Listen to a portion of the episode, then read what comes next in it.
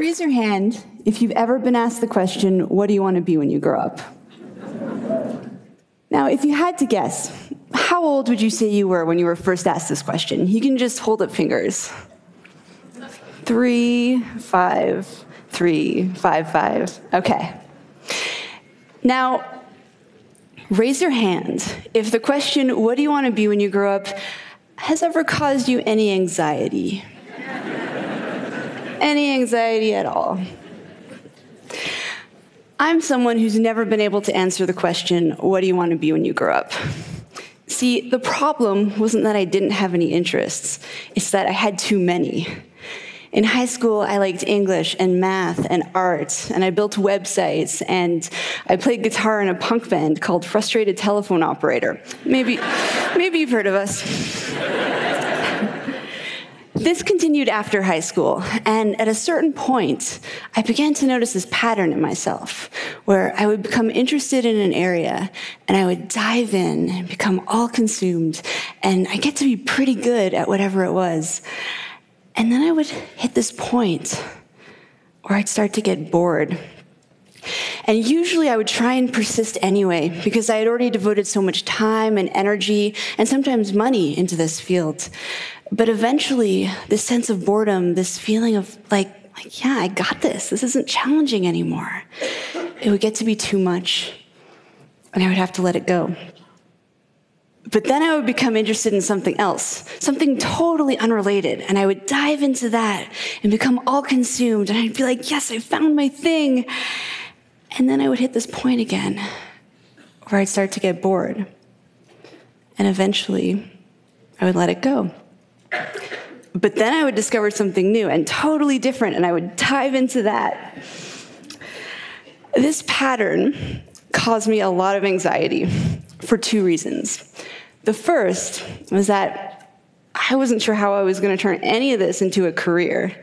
I thought that I would eventually have to pick one thing, deny all of my other passions, and just resign myself to being bored. The other reason it caused me so much anxiety was a little bit more personal. I worried that there was something wrong with this, and something wrong with me for being unable to stick with anything. I worried that I was afraid of commitment, or that I was scattered, or that I was self sabotaging, afraid of my own success. If you can relate to my story and to these feelings, I'd like you to ask yourself a question that I wish I had asked myself back then. Ask yourself where you learned to assign the meaning of wrong or abnormal to doing many things. I'll tell you where you learned it. You learned it from the culture. We are first asked the question, What do you want to be when you grow up? when we're about five years old. And the truth is that no one really cares what you say when you're that age.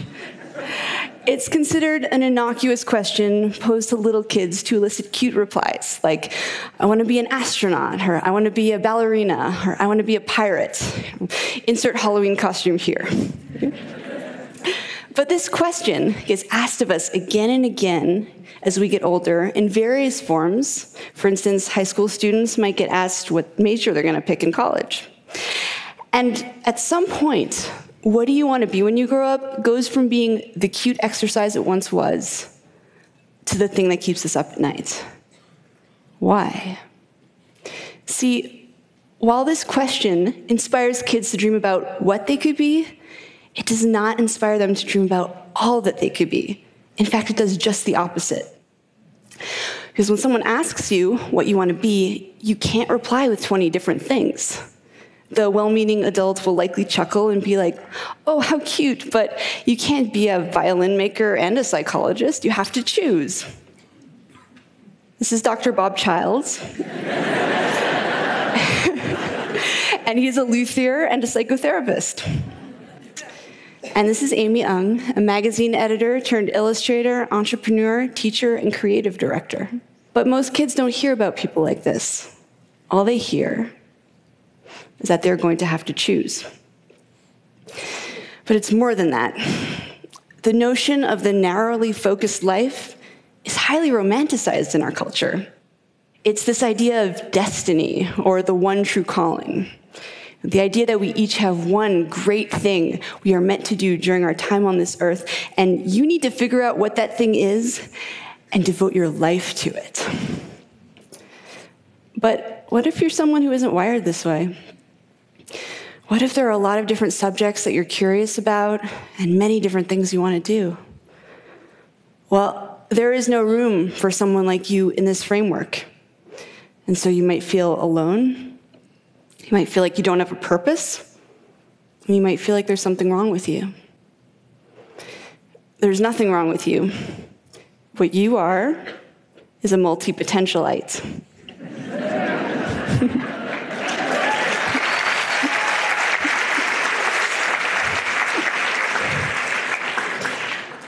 A multi potentialite is someone with many interests and creative pursuits. It's a mouthful to say. Uh, it might help if you break it up into three parts multi potential and ite. You can also use one of the other terms that connote the same idea, such as the polymath, the Renaissance person. Actually, during the Renaissance period, it was considered the ideal to be well versed in multiple disciplines. Barbara Sher refers to us as scanners, use whichever term you like or invent your own. I have to say, I find it sort of fitting that as a community, we cannot agree on a single identity. it's easy to see your multipotentiality as a limitation or an affliction that you need to overcome. But what I've learned through speaking with people and writing about these ideas on my website is that there are some tremendous strengths to being this way. Here are three multi-potentialite superpowers. One, idea synthesis. That is combining two or more fields and creating something new at the intersection. Sha Hwang and Rachel Binx drew from their shared interests in cartography, data visualization, travel, mathematics, and design when they founded Meshu. Meshu is a company that creates custom, geographically inspired jewelry. Sha and Rachel came up with this unique idea not despite, but because of their eclectic mix of skills and experiences. Innovation happens at the intersections. That's where the new ideas come from. And multi potentialites, with all of their backgrounds, are able to access a lot of these points of intersection. The second multi-potentialite superpower is rapid learning. When multi-potentialites become interested in something, we go hard. We absorb everything we can get our hands on. We're also used to being beginners because we've been beginners so many times in the past. and this means that we're less afraid of trying new things and stepping out of our comfort zones. What's more, many skills are transferable across disciplines, and we bring everything we've learned to every new area we pursue, so we're rarely starting from scratch. Nora Dunn is a full time traveler and freelance writer. As a child concert pianist, she honed an incredible ability to develop muscle memory. Now she's the fastest typist she knows. Before becoming a writer, Nora was a financial planner. She had to learn the finer mechanics of sales when she was starting her practice, and this skill now helps her write compelling pitches to editors. It is rarely a waste of time to pursue something you're drawn to, even if you end up quitting. You might apply that knowledge in a different field entirely in a way that you couldn't have anticipated. The third multi potentialite superpower is adaptability. That is the ability to morph into whatever you need to be in a given situation. Abe Cajudo is sometimes a video director, sometimes a web designer, sometimes a Kickstarter consultant, sometimes a teacher, and sometimes apparently James Bond.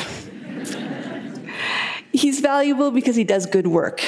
He's even more valuable because he can take on various roles depending on his client's needs. Fast Company magazine identified adaptability as the single most important skill to develop in order to thrive in the 21st century.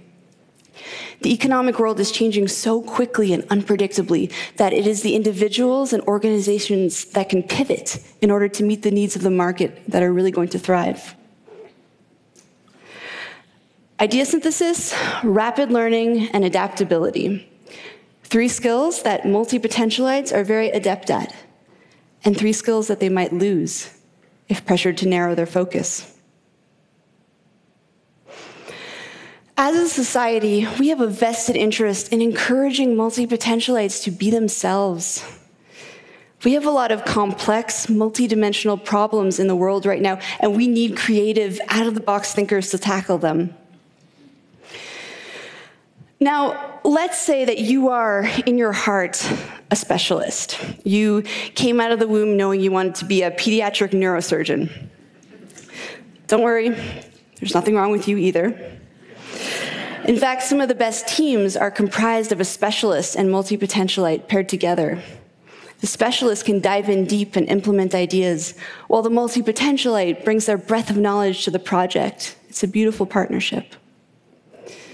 But we should all be designing lives and careers that are aligned with how we're wired. And sadly, multi potentialites are largely being encouraged simply to be more like their specialist peers. So, with that said, if there is one thing you take away from this talk, I hope that it is this embrace your inner wiring, whatever that may be. If you're a specialist at heart, then by all means specialize. That is where you'll do your best work. But to the multi potentialites in the room, including those of you who may have just realized in the last 12 minutes that you are one. To you, I say, embrace your many passions. Follow your curiosity down those rabbit holes. Explore your intersections. Embracing our inner wiring leads to a happier, more authentic life. And perhaps more importantly, multi potentialites. The world needs us. Thank you.